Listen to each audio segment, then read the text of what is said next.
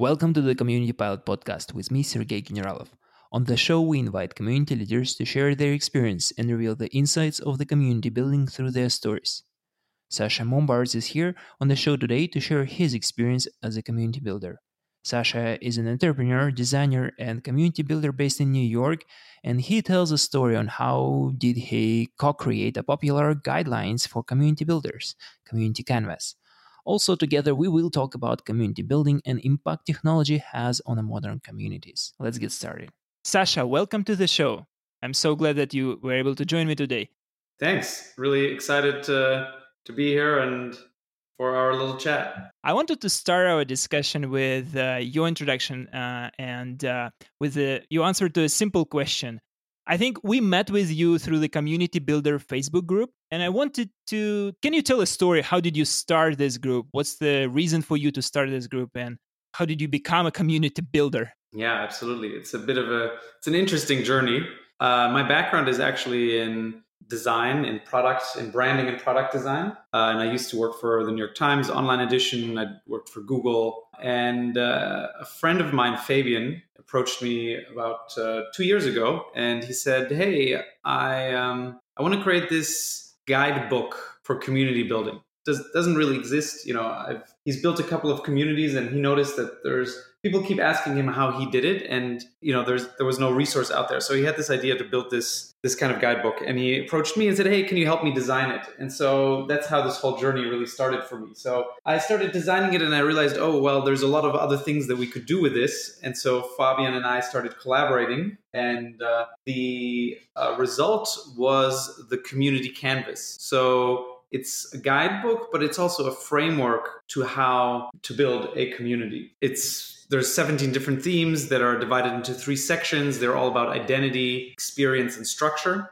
And uh, you know, we this was like a little nice little side project. Uh, we we were hoping that a few hundred, maybe a few thousand people would download it. We also thought, you know, maybe we should have a Facebook group. Maybe it's nice to talk to people about what we created. And we absolutely did not expect this whole thing to explode in the way it did. You know, we have over 50,000 downloads that we've tracked, but we consciously decided not to put, you know, an email sort of a wall uh, or require anything from people to download it. We just wanted to make it super freely accessible. Uh, so we don't really have a good way of tracking who's downloaded it. It's kind of weird, but it's also kind of nice because it is so open and accessible. So, you know, lots of people downloaded it. Suddenly there were like hundreds, thousands of people who wanted to join this Facebook group. I think it's up to 2,500 people. And we realized, wow, we did something that people really needed more than we expected. You know, and people started approaching us and asking, "Hey, could you do a workshop? You know, the the canvas is great, but we would love some help with it because ultimately, you know, the canvas itself is 60 page PDF, so there's a lot of content and we are actually working on a new version of it, which is hopefully going to come out the end of this year, which will be, I think, much improved. So I'm very excited about that. So you started this by just doing like a simple project and helping out your friend. You and Fabian started, it, but creating a guideline. And that created like a uh, followers around this guideline and basically as i understand people just came to you and said like can you teach us more like can you give us more information and then you started doing this um, meetups workshops. Exactly. Now yeah like this uh, is growing and growing right? Like how did you guys like what's next? Like i mean i would assume that people would start i think by now the facebook group is like 3000 people uh or more. And like how does it how do you manage it? Like how does it even you know how does it, how did you scale it? Yeah exactly. Uh, that's something we also had to deal with, you know, as community builders. And Fabian is a very experienced community builder. He built a, a couple of communities over the past 15 years. Uh, even for us, you know, we were a little surprised suddenly having all these people, and we were we were wondering what to do. And we felt that you know we wanted to make this a collaborative effort and co-create this community of community builders, right? Even though you know we had started it sort of. We planted the seed, but we still wanted it to be uh, a collaborative effort, especially because the group is filled with incredible people from all over the world. It's insanely diverse and international. and all of the people who are in that group are really amazing community builders. So we thought it'd be so great to invite them in and then and be able to create something collaboratively. And so uh, we started um, reaching out to people and talking to the group, and we drafted a, a vision document got people's feedback. Well we actually started with a minimum viable community. This is one of our the worksheets from the community canvas. We created that. We got people's feedback. It's all in google docs so there were lots of comments. And um, you know we tried to get everybody's input into there. We created a vision document. We kind of shared that with the community. And that sort of was the basis of what we were going to do next. We in part of that vision doc- document we or vision document process i should say we realized okay there's a few things that people really want and that's you know they want to learn from each other and they want to build relationships. So we thought okay how can we do that? And it's just the two of us um, managing this group. Obviously we also have to we're doing other things. This is not our full-time job. So we thought we should also invite in a couple of people to help us facilitate this group. So um, you know this it was a bit of a process and it's you know that's kind of the challenge to get everyone uh, in the same on the same chat and the same zoom call at the same time and and uh, make sure you know make sure that that everyone who wants to be there can be there. But we managed to get a small group. I think we're like five or six now. People who are helping to create this facebook group if you go to the group group you'll most probably see lana who's she's in charge of the Facebook group. So we basically divide gave people different roles. So there's someone who's in charge of managing the Facebook group on a day-to-day basis. She's trying to find other people to help her because obviously it's it's quite a lot of work, right? right. To keep people engaged and post and respond and all that. So that's one part, and the other part is we are we are doing these monthly learning calls where we have a theme, and there's two people, um, Carlos and Brooks, who are um, basically running this or in charge of. And once a month, we have this Zoom call, and anybody can come and we discuss and learn from each other. And they've been really interesting. We've had people from who work in gaming companies who are in charge of a gaming community. We had people from local government in some small town in the US who wanted to create more meaningful events, you know, and it's really fascinating to get all these people from different places who have similar but also different problems that all re- revolve re- really around bringing people together in meaningful ways. So that's that's been really fascinating. And the third thing that we're working on um, for this group is to create local gatherings. So we are, we want to identify a few amb- local ambassadors who then could be sort of in charge to uh, have a meetup every month or every two months or however often they think is appropriate for their city and allows for their time so that people can actually meet in the real world because that's hard to replicate that real life experience right? Yes. I have actually like you set me up for very interesting question but uh, i will start with that one and then we will continue. Like the really question is like you started to basically give away ownership to the thing that you created eventually like i mean being in silicon valley is and and like it's like uh, entrepreneurship uh, spirit all around. You need to create you need to create a minimum viable product then you need to you know own it then you need to grow it to the business. Like you had this uh, community canvas that was the product that you know got some traction. You started to create the group out of it and then at some point you just gave up ownership into the group and you know distributed the uh, ownership across community builders and uh, of other places countries like what they like i think the question is you know what would you suggest like the why moment was for you that you decided like, that we need to do it? I mean had you even thought about that? Should we do it? How do we give away this ownership to the community we created? Yeah.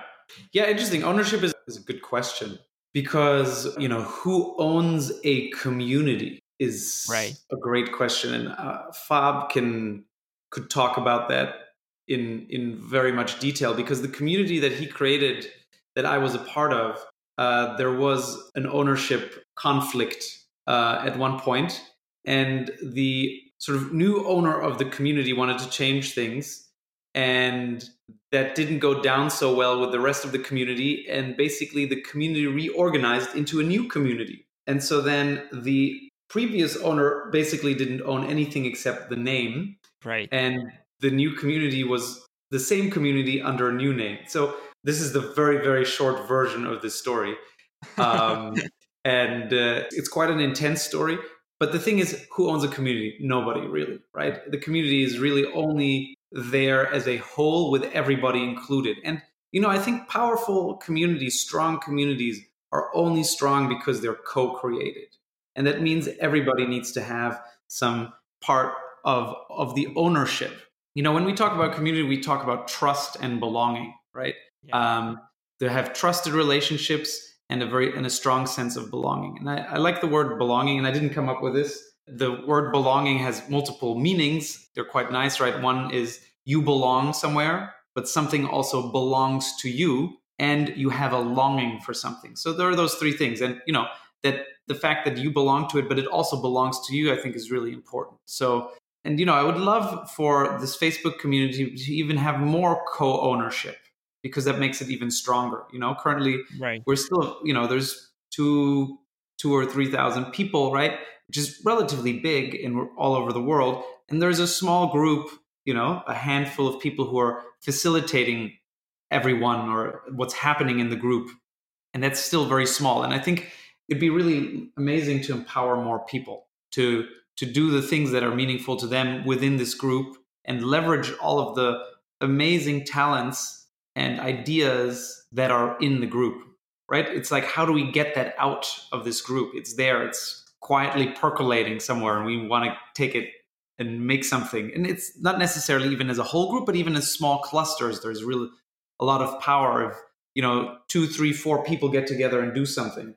Yeah. But it's enabling that that is that's quite challenging.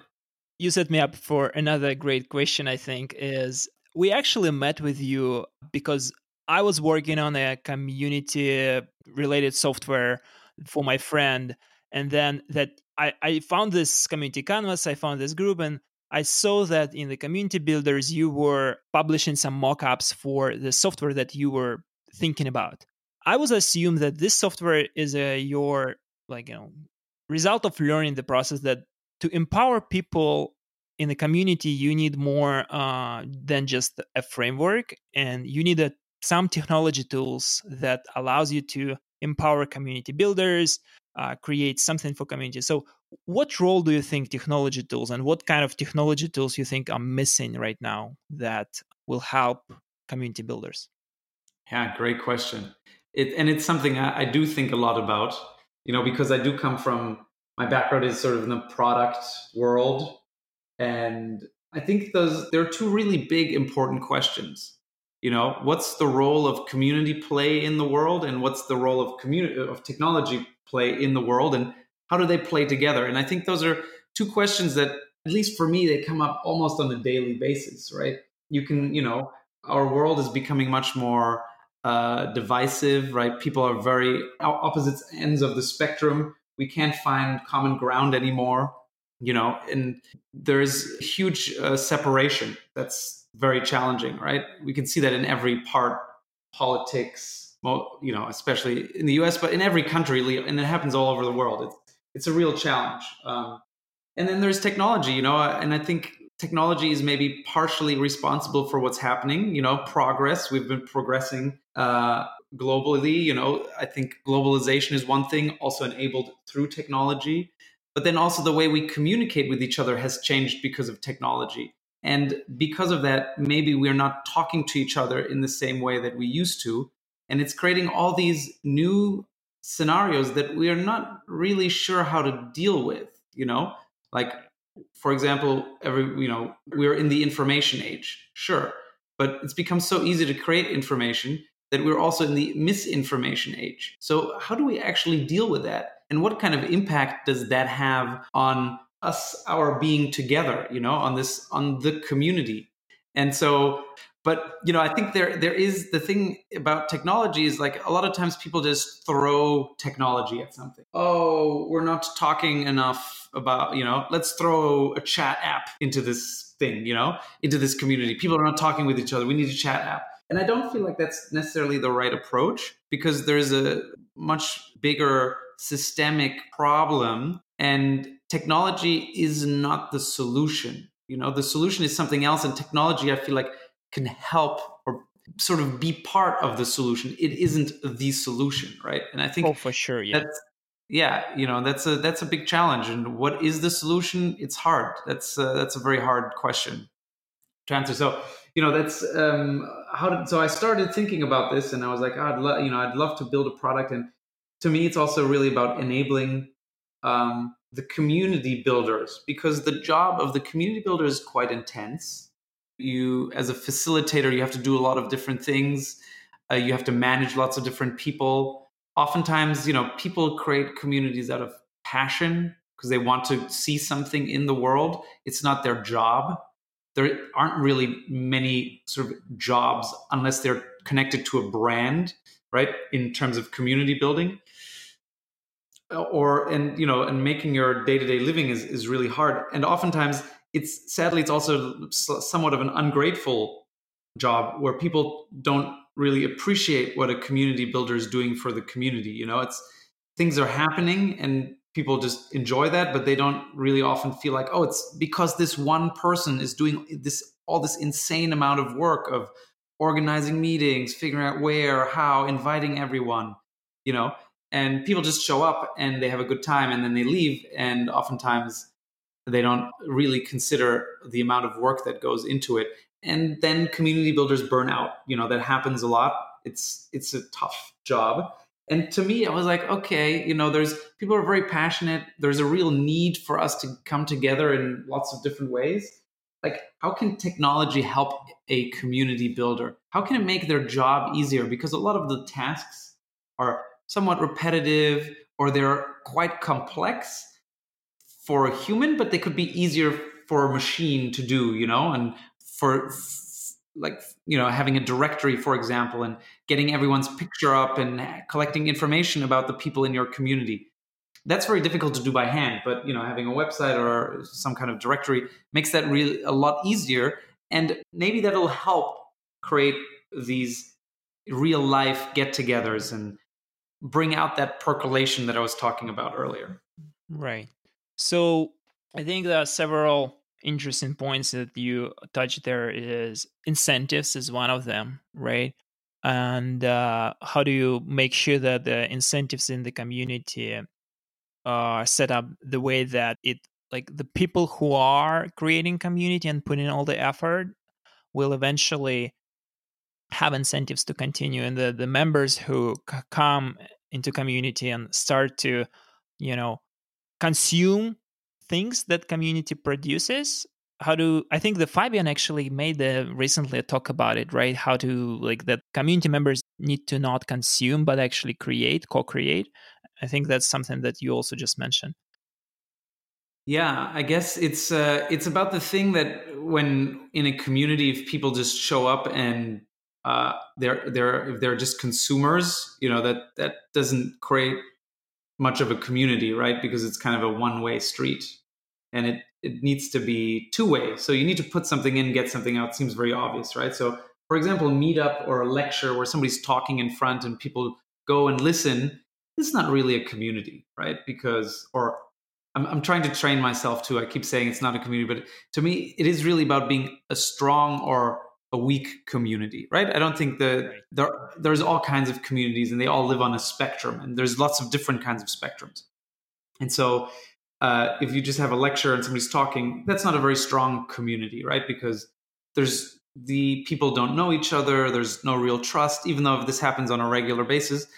And you know, Bob has talked about this too a bunch of times, where he says that uh, you know, lots of events or conferences think they're communities, but they're not really.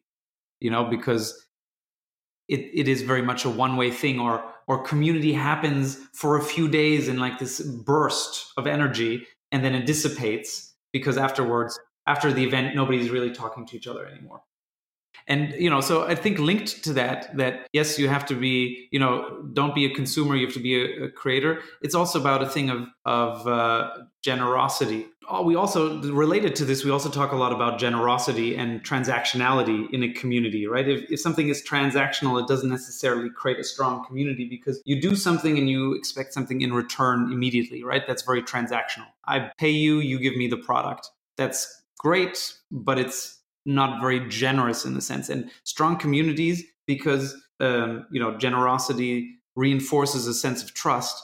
When when a community has a strong when the people are generous in a community that makes them very powerful right? And what does generous mean? Well you know you're putting something in just because you want to help someone or because you want to do something not necessarily expecting something immediately in return. Or maybe you're you're you know you could you could feel like you're putting something into the larger pool and you're trusting that that larger pool will help you back so it's not totally selflessly generous. And I don't really know if that selflessness actually really exists. We're getting philosophical here, but um, that that's uh, could be for another conversation.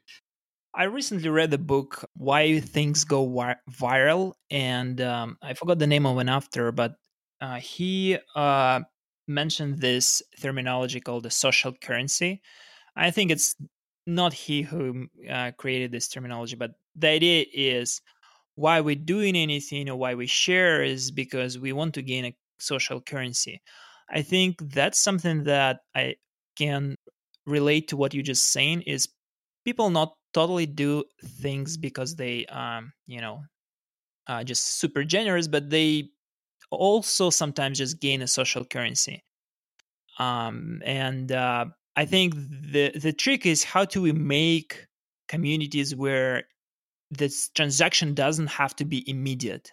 You know, if you produce and you create enough for community, you gain enough social currency that eventually community will start to give you back, um, or something like that. Yeah, uh, I think it's interesting. Social currency is an interesting word. I'm thinking about that. To me, it's really about trust.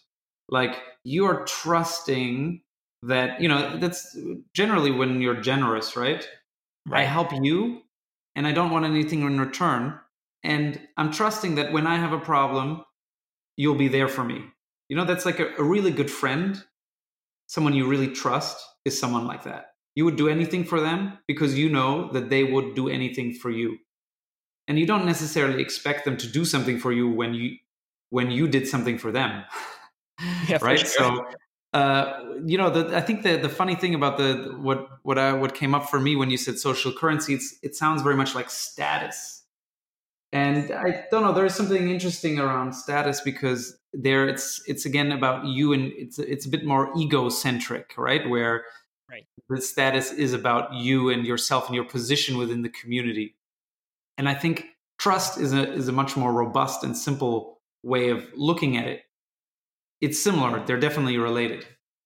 Yeah, I think the status is uh, also. I think that the, the challenge is all those terms are you know on the intersection sometimes and like they are so closely related that it's hard to uh, explicitly distinguish like what is the right term i think the trust is the best way to describe community um, relationship i totally um, agree with you there um, coming back to technology. Uh, can, can, I say one thing there? Yeah, it's really sure. interesting because you talk about language, you know, and I think it is a really important point um, because I don't know if we have really the best, we have established the best language for community yet. You know, I feel like people talk about things, community in lots of different ways. People, some people say network, some people say community, some people use you know brands use the word community but it's really their customers not their community so there's a lot of confusion around that and, you know, frankly, I don't know if there is the best word for something or other. You know, I think the best way is if we actually understand each other and we know what we mean. Right. And it, it kind of goes back to to my whole thing about the misinformation age that we're in, you know, and I, and these misunderstandings we're have, having, yes, um, where people are talking about things and they mean something else, and, and people don't really know. And I, I think it's so important to have a common language where we really understand each other and if we don't i think it's so important to actually clarify and make and make sure that we are talking about the same thing right so you know like you're talking about social currency i'm talking about trust it's kind of nice to actually try to be more clear about it because oftentimes it's it's difficult. Oh, for sure. I think it's interesting that you brought this uh, topic because I these days I have a small child and like we he started talking and you know we always have this discussion with my spouse that like uh, if he, if my son says something it doesn't mean that he meant it because our vocabulary even if we speak the same language the meaning for word is sometime different we the our vocabulary is different. I think it goes the same for uh, two people talking adults talking community talking. So what you're saying is we really need to for almost every community there needs to be sh- community vocabulary like a shared vocabulary that we know like each word what it means what we're actually trying to say. Yeah absolutely. And and you know i think the challenge is and it, i feel like all these things are connected right? Like because of globalization because of the way we work nowadays because people come from lots of different backgrounds and places it's it's much more complicated right? Because one thing that meant something to a certain group could mean something else to another group. And you know we have to manage these differences suddenly much more than we did maybe 50 or 100 years ago where where things might have been much more clear right? And so uh, how do we do that you know? Technology can't really help there i would say. It uh, unless you know i think technology can create problems there because it doesn't allow for things to be explained uh, more precisely you know? That that that creates a problem in that sense. You know like when you're having an online discussion and there's only you only have 140 characters or um, or the way you know like having an asynchronous conversation is also a lot, you know it's not the same as having a real in-person conversation where you can see the person. You can also understand how you, you hear their voice and how they're saying it. That makes a big difference right? And you generally some the, just from their body language and how they're showing up you can get a lot more information from what they actually mean when they're saying that versus when we're just chatting and there's text there's so much more room for misunderstandings you know? I feel like emojis have tried to come and help a little bit and you know they're like the facial expressions that we're lacking in text. But yeah. um that there, there's a real challenge there when when you're on a just simply text based medium on you know how precise you can be or how people interpret what you're saying it's interesting because the way I think about technology is it's just another platform. It's another way of um, you know communicating. And I think one of the biggest challenges of challenges of this uh, like uh, of this time is that it's so rapidly progressing that people just cannot adapt and the and like learn the new ways. And I think the um, new generation, the, the, kids that are native to uh, this way of communication, that's uh, you know uh, text-based communication first, and then everything else, they will drive the way how we communicate, uh, and they're going to be completely new ways to talk. Because think about it from a different perspective, right? If you all whole your life you mainly uh, communicated through the text with your friends and uh, you would develop a special language i mean the emojis and stuff um, and then when you come to a room with those friends you just don't know how to read the body language uh, so i think that's like you know something that we struggling also because we not native to this technology i mean we were not born and raised with uh, iphones in hand not uh, compared to the teenagers today Mm, yeah, true. But I mean, you might make a very interesting point there. Like, we're maybe not as native in sort of the digital communication technologies, but you know, what happens to somebody who is very native in in the digital world, but then in the real world, they're just not able to function properly, or you know, uh, they're just awkward. That's also challenging because in the end, we do live in the real world, you know. yes, yes, for sure. You can't avoid those interactions. So um, I feel like that's that's part of the problem, you know. In in in some instances, I, I have this this I, I, read this great quote, or somebody told me actually recently from Melvin Kranzberg, who said, uh, "Technology is neither good nor bad, nor is it neutral." Interesting. I like that because you- you know you, you often say like oh it's not good or it's bad, but yeah okay it's it's not good it's not bad, but it's also not neutral. It is something, and I think it's it's good to be aware of that. Yeah, I thought I absolutely agree. I, I don't. I think that technology is not neutral, and ne- we need, uh, as people who build in community, as people who build in products, we need to take this into account because the way you apply technology. I mean, look at what the Facebook doing and all the uh, news uh, lately about Facebook. It's not neutral. And it would not, will never be. Um, to that point, I have, a, I think, one of the last questions is like, what kind of tools do you think will help us or maybe can help us to bring these two worlds together offline and online uh, technology communications and personal communications you know I think it's about bringing information together because we live such sep- separate, disparate lives. You know, I mean, I'm in New York, so this might be more extreme than in other places, but people are generally very busy. People live in different neighborhoods. It's actually very hard to get people to come together at the same time to do something. So I created this. I'm, I, I free dive, and I wanted to meet more free divers in New York. There's no you can't really go free diving in New York. But at least I was like, I want to talk to people who have the same sort of passion and maybe we can organize a trip. So I just I posted on Facebook to in a couple of groups that I wanted to have a get together. And you know, it was quite a lot of work figuring out, you know, getting people's information, getting and I created a doodle. And so on the doodle then we suggested a bunch of different days and then whoever voted on most of those days, you know, there's all these little things that make it quite that are difficult to do and technology can help there right if doodle didn't exist um, it would just be such a nightmare to go back and forth on email who is available when and where to do the thing. And so we did ultimately meet and it was a really wonderful get together and i have another story similar like this where i was trying to organize sort of parties with uh, very specific kinds of people where i was trying to curate a group and just getting you know people to signing people up uh, emailing everyone. When people cancel then you know there are all these little intricacies that you as a as a community builder and facilitator of this get together have to deal with that makes it so complicated. So i think it's tools like that that'll help bridge this gap. You know i don't know if it's like chat tools. Do we need yet another chat tool? Do we need yet another email tool? I don't think so. I think what it is also is about bringing all those tools together you know? It is for community builders what i've noticed is like people use so many different tools and they don't talk to each other. Even the tools don't talk to each other.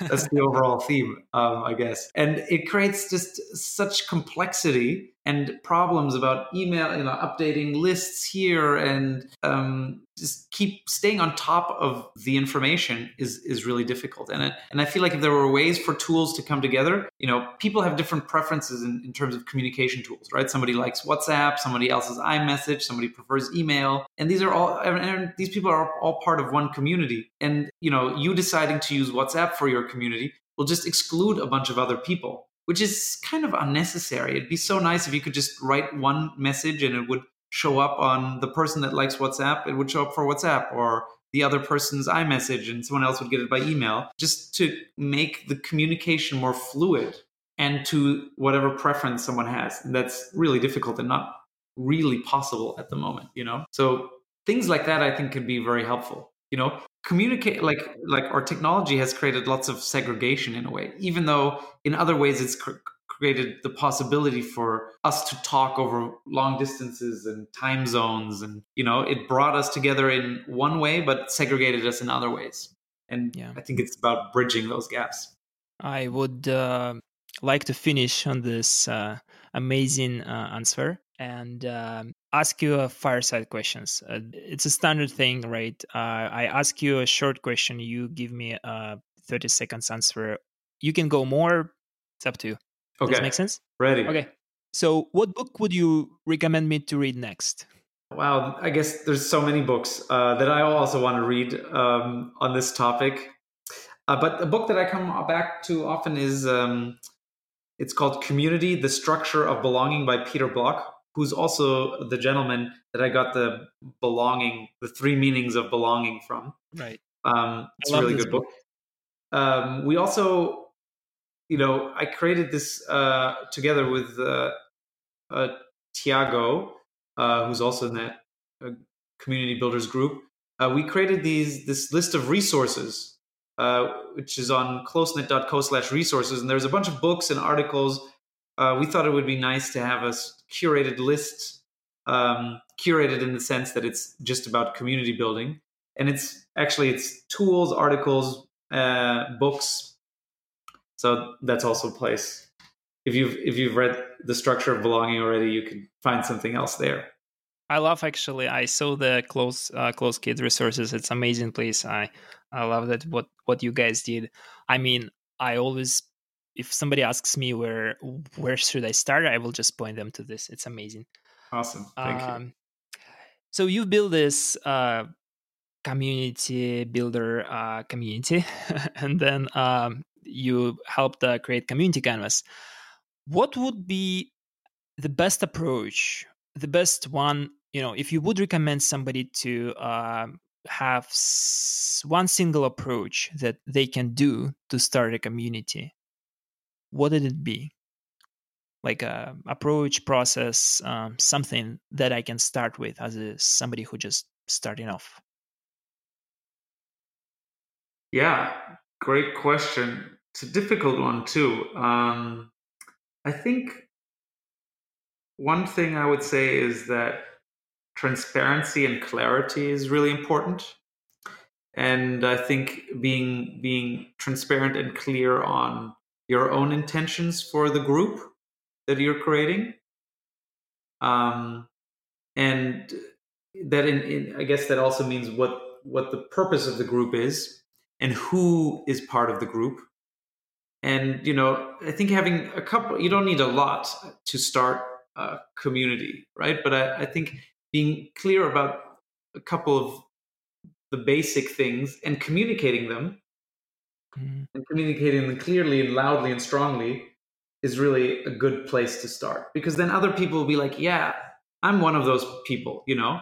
Uh, like my community of freedivers who is it for? Well it's anybody who's really into freediving and based in new york city right. and you know so that's something people I can identify with. And basically, that's what I did. I just posted on Facebook that I wanted to meet more freedivers. That's a very specific group of people. So, you know, the ones who have who have a passion for freediving all raised their hands and you know, we we came together, we had two meetings already. We actually organized the trip. We're going uh, freediving, four of us. We're like 15 people actually, um, which I was surprised. Uh, at how many people showed up.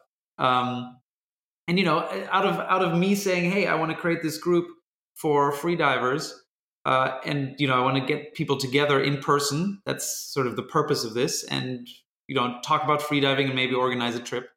I just put that out there, and things started to form around that idea, and so uh, it's quite a wonderful thing, actually. And you know i someone else from the group was helping organize it and he knew someone in mexico and he had a contact. So a lot of things happened very naturally and organically which was really amazing to see. So define clear goals and communicate them clearly and loudly. And then people will just start to co-organize and uh, it should happen organically if there is a value for people to co-organize that's what you're basically saying yeah right?